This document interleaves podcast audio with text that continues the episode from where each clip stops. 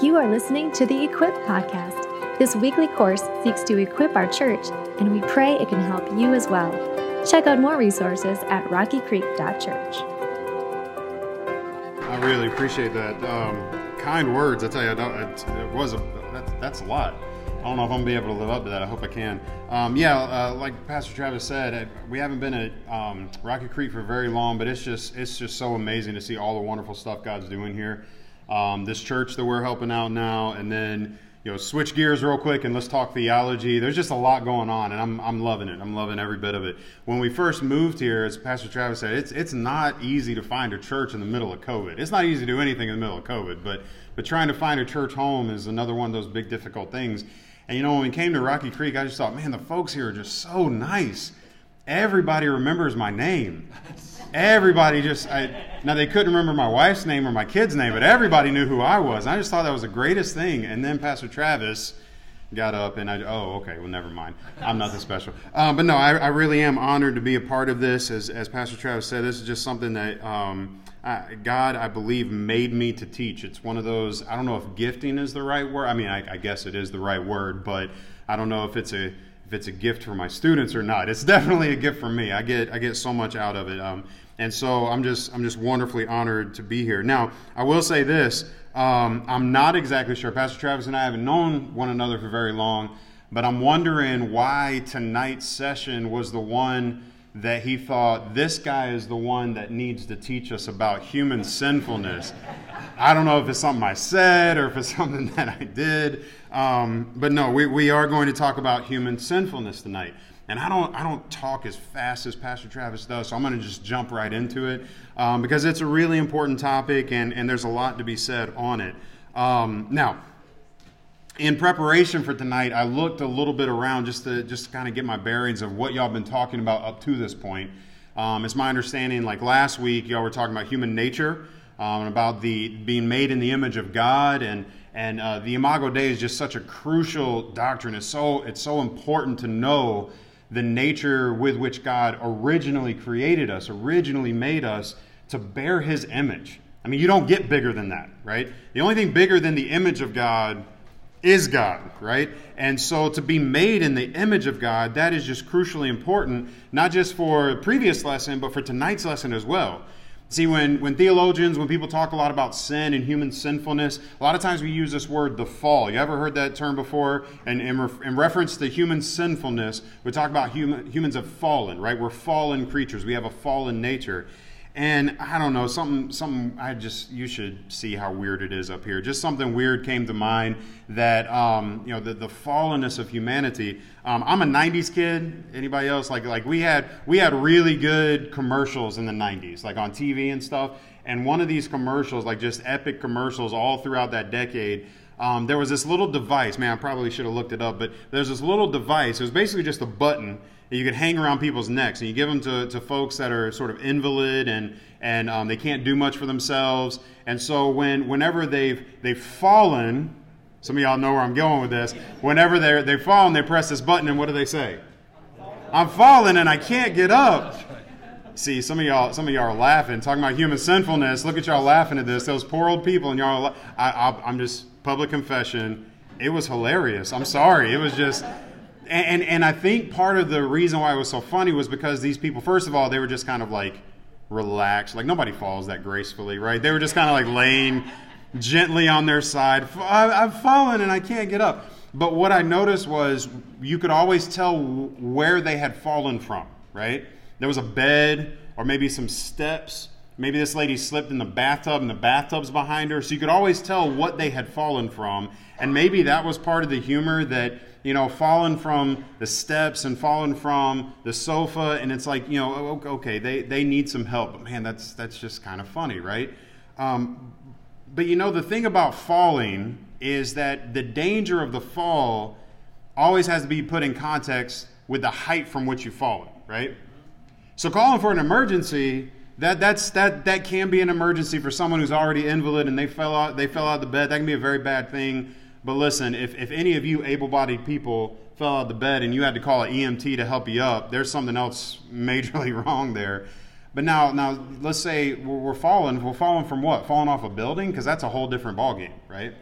You fall from from steps. You fall down some steps. You may sprain an ankle.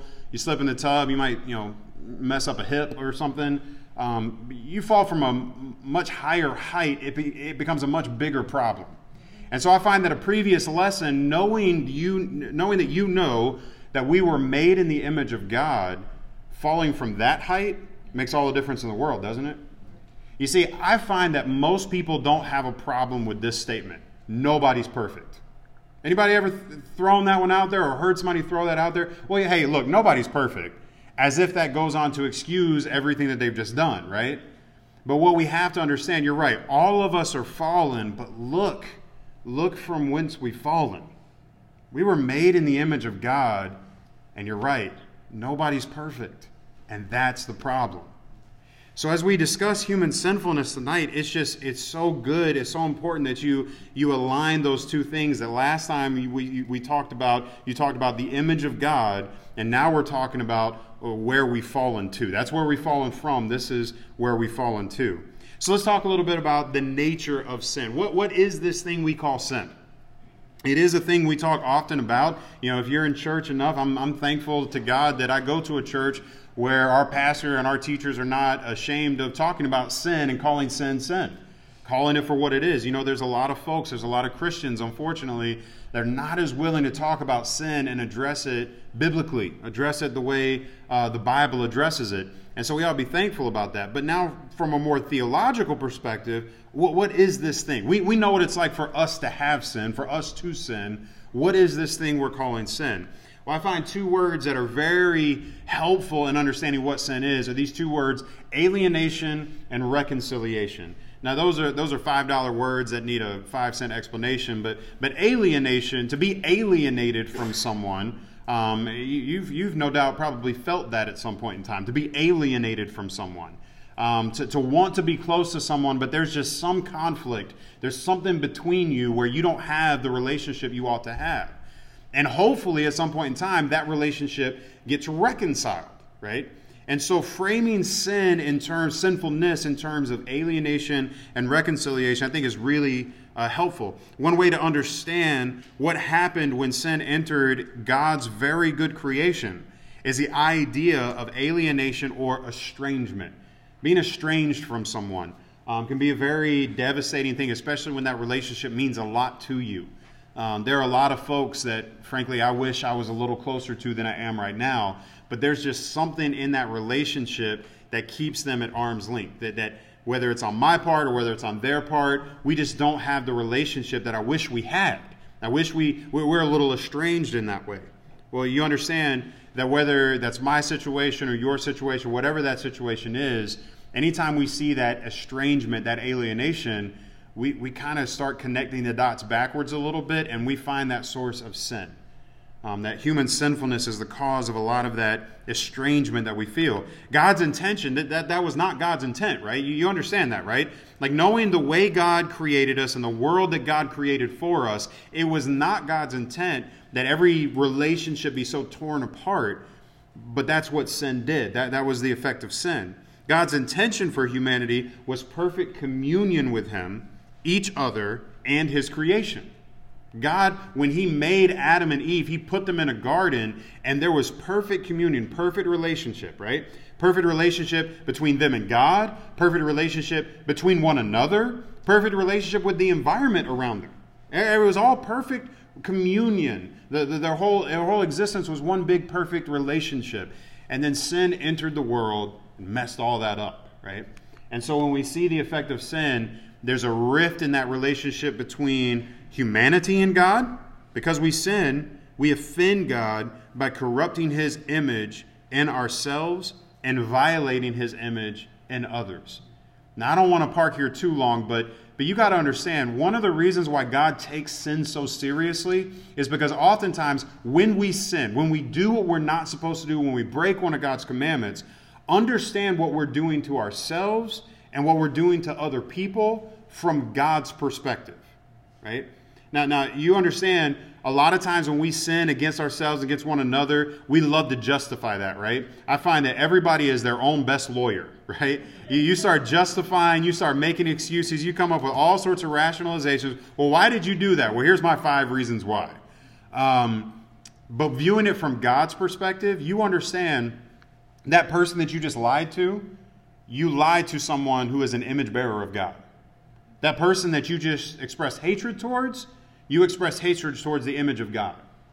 That sin that you're doing to your own body, you, you are now marring the image of God. And so while we think we have all excuse in the world from God's perspective, from God's vantage point, He's seeing that why are you doing that to my image?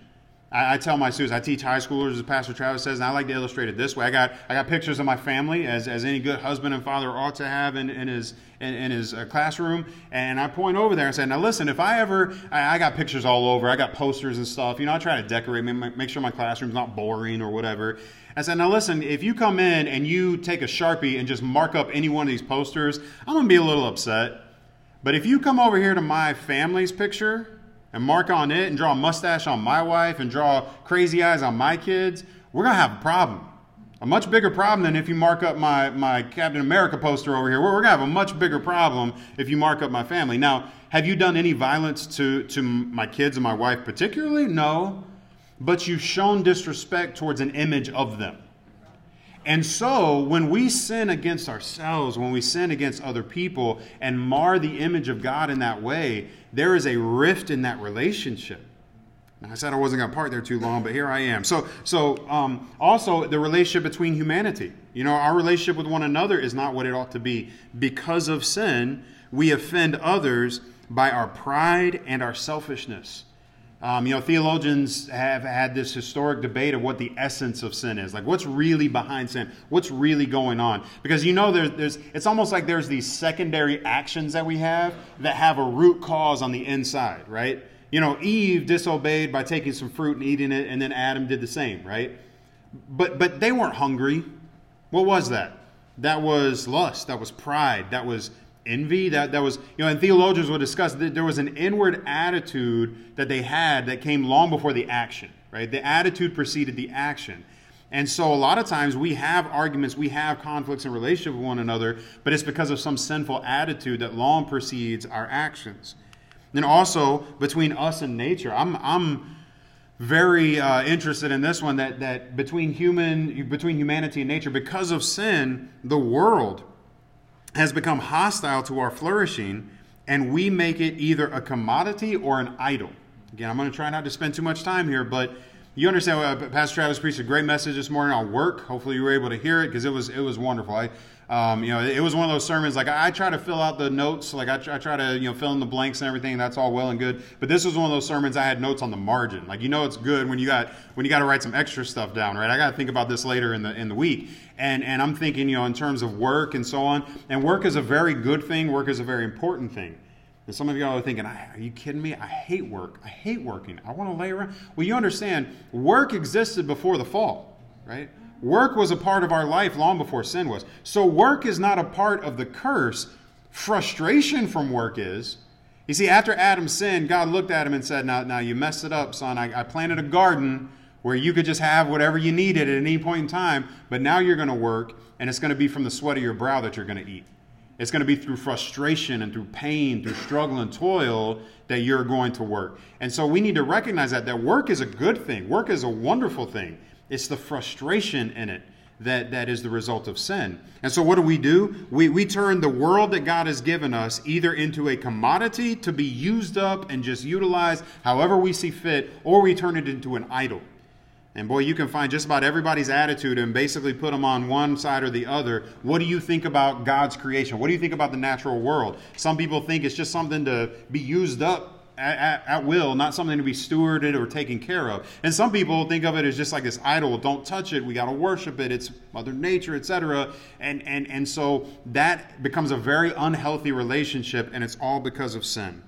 In other words, all I'm driving at is this this uh, this helps us understand why throughout the bi- uh, biblical narrative, God's plan for salvation is spoken of in the Bible as a work of reconciliation you find this wonderful word of reconciliation all throughout Scripture. That what sin did was, was very profoundly rip apart all the perfect relationships that God had built into reality.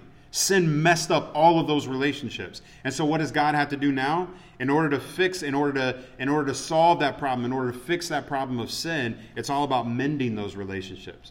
Many relationship between us and God, many relationship between us, humanity, and, and then ultimately redeeming the whole world. And, and again, that's a theological issue for a different theology class. But on to this, what is sin? I think that, that frames out our understanding a little bit to now where we can actually give a good definition of sin, or at least understand what the Bible's saying when it uses that word.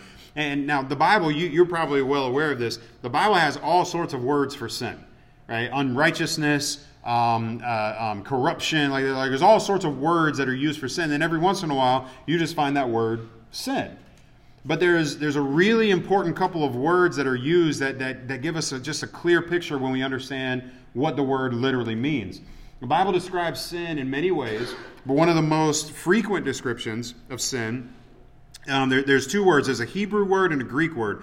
The, the Hebrew word is chata, and then the Hebrew word is hamartia. And those two words are essentially, they, have the same meaning. Um, and that's fortunate for us because a lot of times you try to dig in these biblical words, they can take you all different directions. But this one, this one's real vivid. This one helps guys like me. When, when you give me, I, I, need an illustration, right? Like I need a picture uh, to, to figure out what the Bible is really trying to teach. And, and so the, um, the, the idea here comes from archery. I don't know if y'all have ever shot a bow and arrow before, um, but, but it comes from some sort of some sort of archery. I think it can be applied to other type range weapon type situations. Um, but it's all about missing the mark. The term literally means to miss the mark. Whether it's in the Old Testament, chata, whether it's in the New Testament, hamartia, um, it means to miss the mark. In fact, there's this cool passage in the book of Judges, um, back when the people of Israel were still going to war and they were battling. They had different battalions and so on. I'm um, sorry, I'm a his, I, I, was a history teacher for about 10 years, so it comes out every once in a while. Um, but but these guys had a battalion. There was a battalion in the tribe of Benjamin. Um, they were they were snipers essentially. Only they didn't have guns, obviously back then. They had slingshots. Now, now, sorry, biblical times, slingshot was about as good as it gets. But, but these guys apparently were very talented because there were 700 of these guys who could nail a target of a hair's width. Now, I, I, I thought, no, c- come on, come on. You, you can, the Bible says it. They can nail a target of a hair's width from however many yards out without chata'im, without missing the mark. They never missed their mark. Okay? And so when you understand what the Bible's trying to illustrate, what is sin? Missing the mark. So, I don't know, like anybody's mind headed where my mind is. If sin is missing the mark, my next question is going to be what's the mark? What, what are we missing here? Which totally makes sense when the Apostle Paul tells us, For all have sinned and fallen short of what mark? The glory of God. God's righteousness is, is what puts our sinfulness in context. God's glory is the mark that we have missed. Now, this is so important to understand human sinfulness because let me tell you what let me tell you what this church kid does. Sorry, I grew up a pastor's kid, and I don't know what that makes you feel about me now. Like maybe you change your mind, maybe you can leave at this point. Like I'm not. Um, if you know anything about pastors' kids, I'm sorry, Pastor Travis. I'm sure yours are perfect. Um, and so, but no, we uh, we're, we're, a rare breed, and and I'll tell you, I um, growing up in church, um, it was one of those things where I don't know that I need the gospel as much as you say I need it, because I mean, look at this guy, right? Now I know I'm bad. Nobody's perfect, right? But have you seen them? And, and as a pastor's kid growing up in church, it's like, yeah, I'm a, I'm a little punk kid that thinks he knows everything and he's going to, you know, tell off these people and curse out those people. And I don't care. I don't care what you think about me because I know how much of a hypocrite these Christians are coming to church all the time. I know I'm bad, but look at them. And my frame of reference becomes some other sinner. Now, listen, I don't care how bad your situation is. We can always find somebody worse. But you understand that's not the mark that you've missed. It's God's glory that we've all missed. For all have sinned and come short of the glory of God. We've missed the mark. What's sin? It's missing God's mark. It's not living up to the righteousness for which God created us. All right, so where does that leave us? Well, missing the mark can happen in one of two ways. Um, and I think this is really, really um, important for us to understand as well that missing the mark, um, you know, Bible teachers often put it in these terms that we can have sins of commission, where we actually commit these sins. In, other words, we're doing things that God commands us not to do. Uh, by the way, throw in the Ten Commandments here. Um, throw in Jesus' teaching in, in the Sermon on the Mount when he preached to us that you've heard you're not to commit adultery, but I'm saying don't even look at that woman with lustful intent. You've heard you're not to murder, but I'm saying there's hatred that I want you to get rid of. Don't do that. And then we do it, that's a sin of commission, right? But you know what's even trickier than that? Are these sins of omission. Things that we omit in our life. Things that we're supposed to be doing, but we're not. We look in our lives and we see those gaps missing. And, and I'll tell you, there's a, I think I would have been among those listening to Jesus' Sermon on the Mount. I would have been among those who were listening thinking, yeah, I haven't killed anybody, so, so I'm good, right? Yeah, but have you loved people? See, I know you haven't done this, but have you done that? And it's those sins of omission that get me, I'm telling you. And so, so it's important to understand both of those dimensions of sin to understand we've all fallen short of that. Um, two more words that help us understand the nature of sin. Um, theologians often use this term privation and negation. Um, you could probably hear where these words are coming from. To, privation is to be deprived of something, right? Negation is to negate something. So, how does that apply to our sin? Our sinfulness um, now characterizes our human nature. It's not just in the acts that we do. Um, it's crucial for us to understand that we, uh, the, the, the, old saying goes, um, we're not sinners because we sin, we sin because we're sinners. I think I mentioned this earlier, but the nature precedes the action, right? A lot of times we talk about, well, well how, many, how many lies does it take to be a liar? Well, I think we got the question backwards. I'm a liar, therefore I'm going to lie. I'm, I'm a hateful person, therefore I'm going to hate. Um, the, the nature precedes the action. So let's not let's not walk around and pretend like we're, we're going to talk more about this when we get to um, the idea of original sin. But let's not walk around and pretend like this is something that we just kind of accumulate these actions, and however many more times we do it, that's how many how much more guilty we are. Oh no no no, you, you, you've missed the point. We are sinners by nature. We are sinful by nature. And so um, this becomes a part of our, our very nature, our very character. Um, in privation, um, there is a lack of good. We, we have a lack of good. In our sinfulness, we are deprived of holiness and righteousness. Um, how did David say when he, when he looks at me? Or maybe it was Paul. I'm sorry, I'm getting my biblical authors mixed up. Um, but in me is no good thing. I look at myself and I, just, I don't see anything good. Um, man, I feel that. You, you ever been there? You ever been thinking, God, search me, search my heart, and see if there's any wicked way in me? Um, I'll tell you, I, I, rarely get good enough to be able to pray that prayer. See if there's any any wicked way in me. Of course, there's wicked ways in me. That's why I'm praying. I don't I don't need you to search very far, God, but but please help me. If anything, just help me root it out. I know that there's a lack of holiness. There's a privation of holiness and righteousness in me. And then on top of that, there's negation. Um, there's a denial of what is good. In our sinfulness, we refuse to seek holiness and righteousness. How Scripture says it, none seek after God. None do what's good. We, we, don't, we don't naturally go after what is good. Um, I have two kids. Uh, my daughter's seven years old. My son is 10 years old. And, you know, I've taught them many things. And, you know, the funny thing is, there's a whole slew of stuff I never had to teach them. Never had to teach them how to take stuff from one another. They just kind of did it. never had to teach my son how to lie. He just knew, man, if I don't come up with an excuse, I'm in big time trouble. Didn't have to teach my daughter how to have a bad attitude. Did, did just kind of, I don't know where it came from. I don't know who she got it from, but mom. Uh, it, but no, I, I never had to teach my kids that. We say they got it by nature.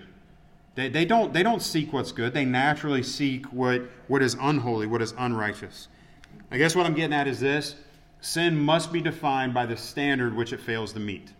Sin must be defined by the standard it fails to meet.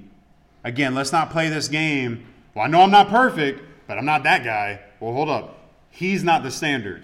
She's not the standard. God is the standard. And so we have to define our sinfulness by the standard that we have failed to meet.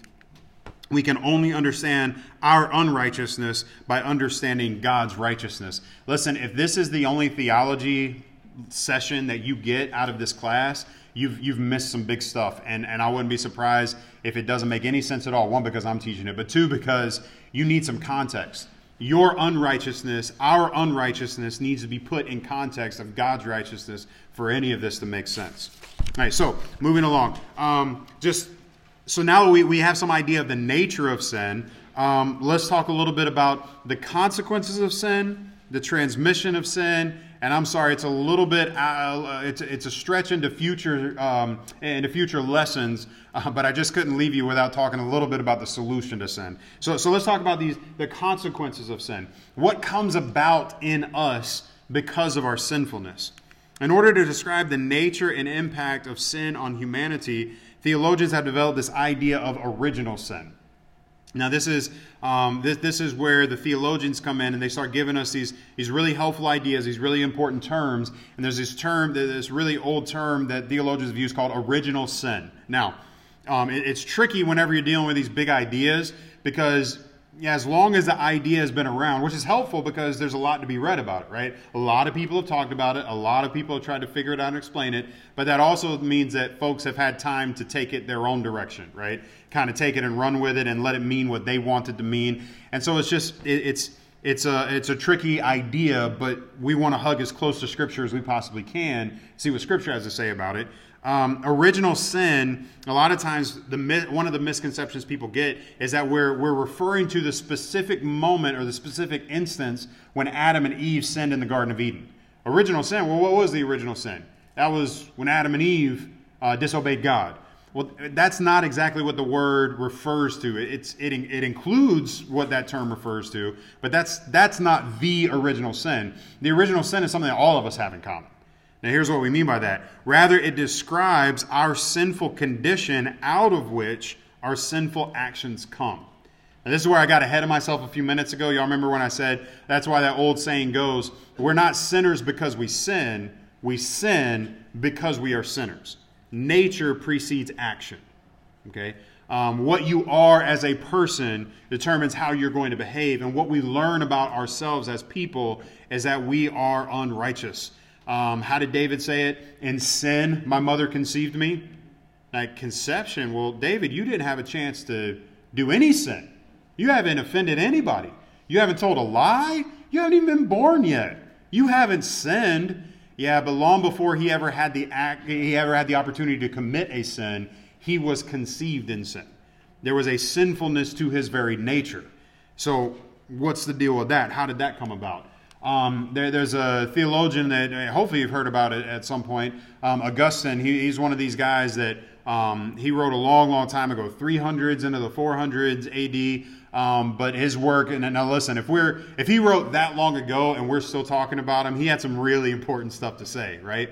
And so, one of the really helpful ideas that he just kind of spelled out for church history was this, this idea of original sin and how it came to be. Now, you'll have to forgive me, my Latin is terrible.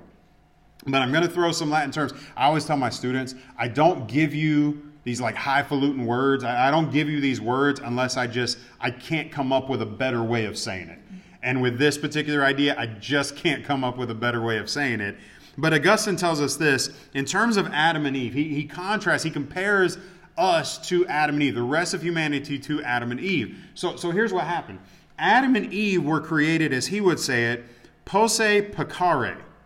That sounded so smart, didn't it? Posse peccare, with the ability to sin. In other words, Adam and Eve were created, put in the garden, and at that point in time, they had not sinned. They were innocent. They hadn't done nothing wrong, but they had the ability to posse peccare. You see that, that second word there, peccare? Um, oh, yeah, laser works. Um, this peccare here. Have you ever heard the term impeccable? What does the word impeccable mean?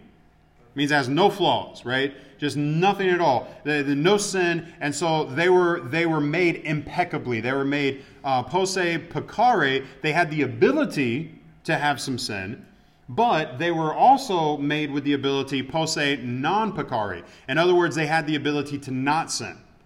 So here, Adam and Eve. Now I know that's a really that's a really complicated way to explain the position that Adam and Eve were in, but they they had the ability to either sin or not to sin. Okay. Well, Satterfield, hey, I mean, I got the ability to sin. I got the ability to not sin. Well, that's where Augustine says, well, hold, pump your brakes for a second. Because after the fall, what happened? After the fall, when sin entered into the world, Adam and Eve took on themselves a sinful nature. Because while they had the ability to not sin, they did. And so, as Romans 5, we're going to get into Romans 5 in a bit. As Romans 5 tells us, sin entered into the world by way of their disobedient actions, and they took on a nature where they now, uh, or where we as humanity are. At the fall, humanity lost posse non peccare and became non posse non peccare without the ability to not sin.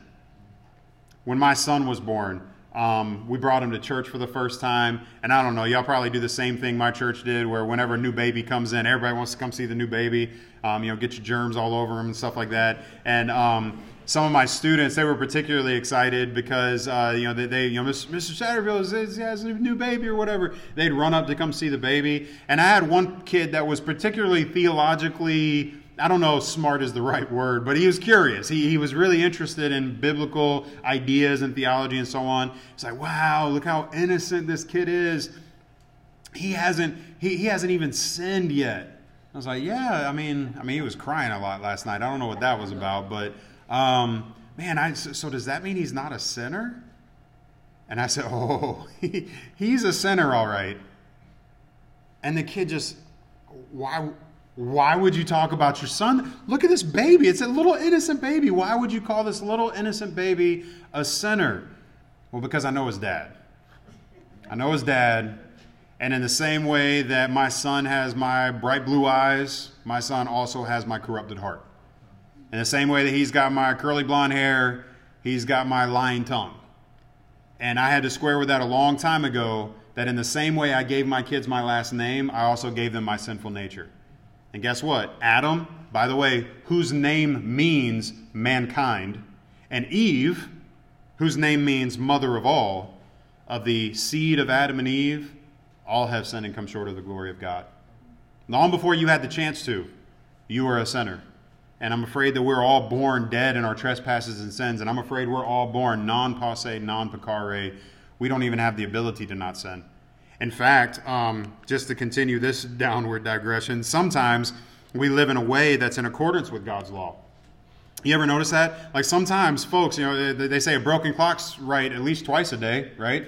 Um, and every once in a while, you see people's actions align with, with, with God's law. Um, I've seen atheists be very charitable, very loving people. Um, I've seen people of various other religions do some really remarkable things that I would refer to as being very righteous actions. But there's this verse that, you know, by way of homework, you can go home and spend some time looking at Isaiah 64 6 because it tells us that even our righteous actions are as filthy garments before God. And boy, you want to take a look at the, the Hebrew on that one and see what those, those filthy garments were all about. Um, our righteous deeds, our righteous acts are, are disgusting to God. Now, how could that be? If I could just take a moment with this, because I struggled with this first for the longest time. How could my righteous deeds still be, be filthy in God's eyes? Well, here's my deal. Um, I like to barbecue. Anybody, can I get an amen? amen. Um, I got a smoker at home, and um, I, I, I don't fancy myself to be any kind of an expert, but I'm trying to be, and I'm working at it because I love me some good. Anyway, sorry. Um, but let's just say, you know, I, I, wanted to apologize for, for a terrible class tonight and for boring you all to death. I'm just going to invite all y'all over to a cookout. Um, don't tell my wife because she will flip her lid knowing that I invited this many people over. But I'm just going to invite all y'all over to a cookout. Awesome. And I don't know if you've ever been in a neighborhood where somebody knows what they're doing is cooking. You ever, you ever roll into the neighborhood when somebody knows what they're doing is cooking? You can smell it a mile out and it is wonderful. I'm pretty sure that's what heaven's going to smell like. And so you rolling in the neighborhood and you saw, oh, that Satterfield's cooking. Oh boy, I can't wait for this. And you can just smell that aroma, and all of a sudden you can start getting a little hungry. And I'm sorry if you haven't eaten dinner yet, but but you you start that you, your stomach's growling a little bit. You're you're ready to eat, right? And you roll up to the house and you see me meeting you at the door. And I mean, I don't know. I, I accumulated quite a bit of trash when I'm cooking, and so I got I got that garbage bag of post cooking trash in my hands, and um, and I meet you at the door, say, oh, yeah, y'all go on around back. I'm going to follow you. I'll show you around. And I got that trash bag and, and I stumble over something because I'm clumsy and that trash falls all over the ground. And you see everything my family's been eating the, the past week and how it's just been sitting there getting all moldy. You see how I cut my son's hair and I just kind of stuffed the hair clippings in there along with the meat juice of the burgers I've been cooking and just, just got it all in there. And I mean, I don't have any gloves. What do I look? I don't have any latex. I'm just putting that trash back in there, bare handing it, just throwing it back in the bag. And I walk over and I throw that into the bin. And I say, all right, who's ready to eat? Now listen. You know you want me to go wash my hands. And if you're like anybody, you're going to be scanning me and watching me like a hawk. That man better go wash his hands before he touches my burger. That man better not touch my burger without go washing his hands. I don't even really, at this point, want somebody with that filthy hands touching the spatula that's going to touch my burger. I want you away from my food. That's nasty. Now, let's be honest. Does it make it smell any less good? Does, is the taste going to really be altered by how dirty my hands are? But how many of y'all lost your appetite when I told you what was in the trash and consequently what's been in my hands? You see, here's the thing about sin good actions are corrupted by dirty hands. And what Scripture tells us is we all got dirty hands. We all got filthy hands. So, yeah, we give to charity with filthy hands. We're kind to people with filthy hands. And God says, no, you're missing it. Even your righteousnesses are gross. You need to be clean. So, that's why the life of Christ is so infinitely important. See, this is why we make much of Jesus around here, right? Why Jesus' life was so important. You understand, we're not just saved by Jesus' death, we're saved by Jesus' life. Because when Jesus came, he lived a life that none of us could have lived, namely a sinless one. See, while I'm here teaching you about the sinfulness of humanity, it's all in the context of the sinlessness of Christ. I need to get an amen right there because I know it's theology and I know we're being academic here, but let's put these two big ideas together of what we know about ourselves versus what we know about Christ. That Jesus lived a sinless life, that's what makes it so infinitely important. Remember what I said at the beginning? The fall, you only see how bad it is when you understand from how far we've fallen. All right, so the transmission of sin. What does this have to do with us? All right, and I'll move quickly through this. In Romans 5 12 through 20, um, famous last words, moving quickly through this. Um, Romans 5 is probably like if I had to, if you force me, all right, pick your favorite chapter in the Bible, I'm going to end up at Romans 5. Uh, Romans 5 is just so jammed packed. It's just like the climax of Paul's sermons for me. I just, you know, it's just so good, that whole chapter.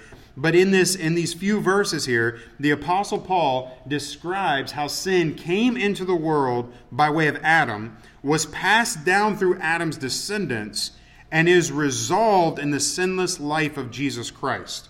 There's this beautiful verse. Therefore, as one trespass led to condemnation for all men, so one act of righteousness leads to justification and life for all men. You see, there's this contrast and comparison Paul's making between Adam and what later scripture refers to the second Adam. There's something going on here. There's something. There's a parallel that Scripture is drawing here. That something true about Adam is also true about Jesus. Are y'all are y'all seeing that equation? Okay. So so what exactly is that? Theologians often refer to this parallel between Adam and Jesus as something called federal headship.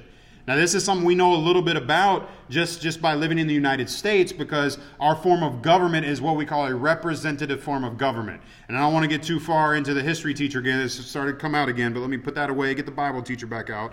Um, this federal headship is the idea that the actions of a representative serve for all those represented.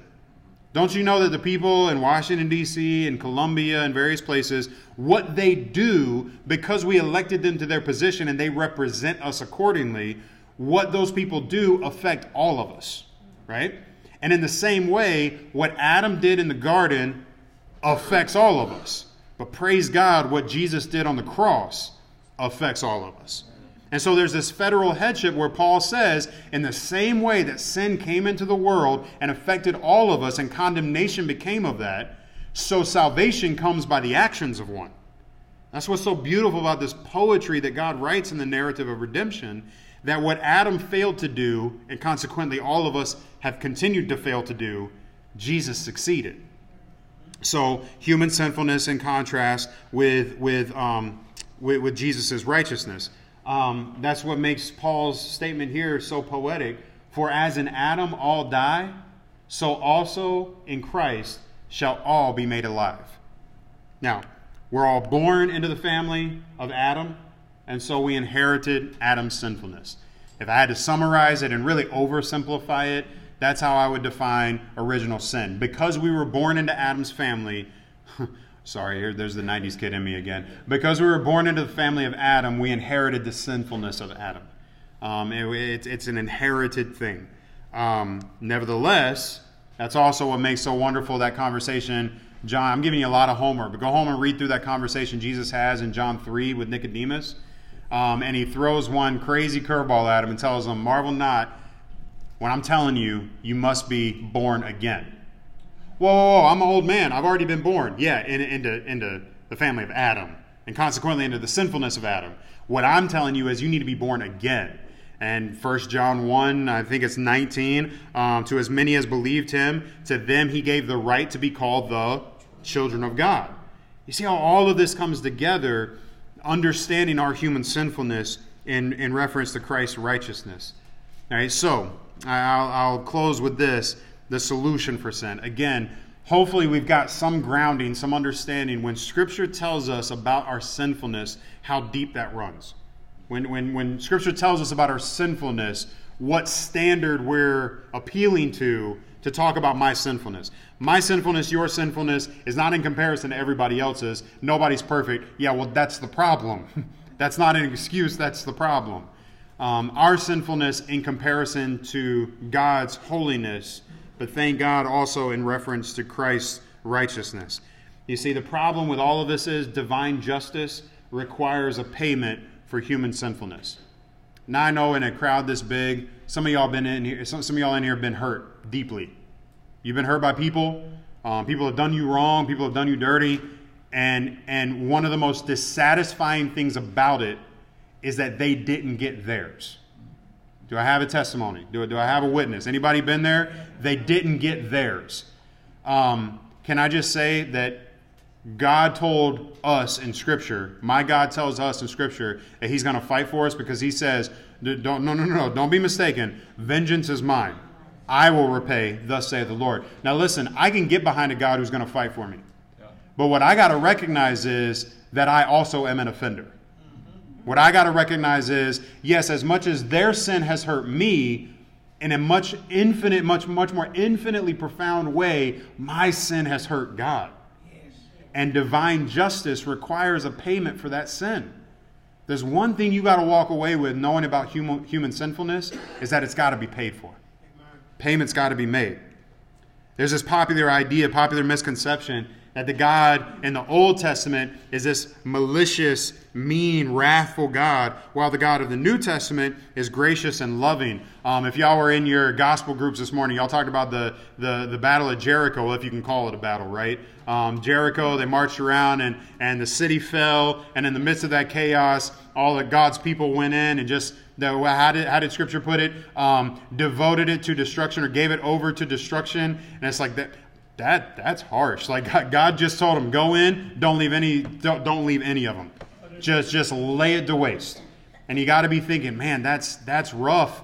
Um, but you know something that I thought about in, in the middle of all that, yeah, that, that's tough. But but how many times did God's people march around that city? Seven. Yeah, yeah. Well, six times, and then and seven times on the seventh day. You got to know the people in Jericho knew something was up, right?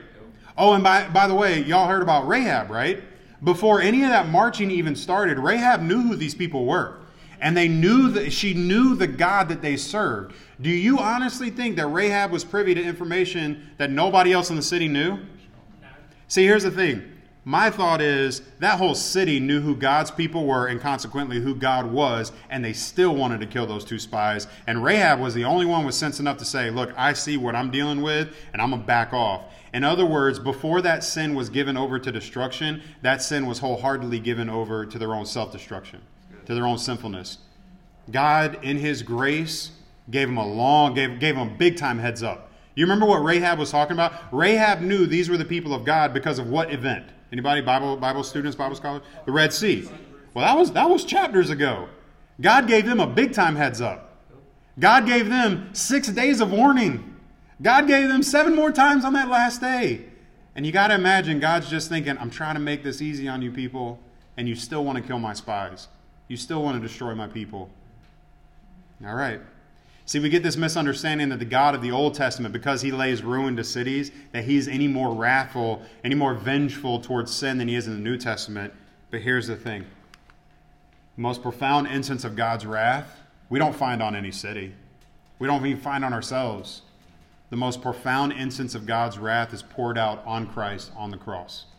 Oh, and by the way, it's not like Jerusalem or it's not like Jericho paying for their own sins. Jesus had no sin to pay for. So what was that death for? It was for my sin and for yours.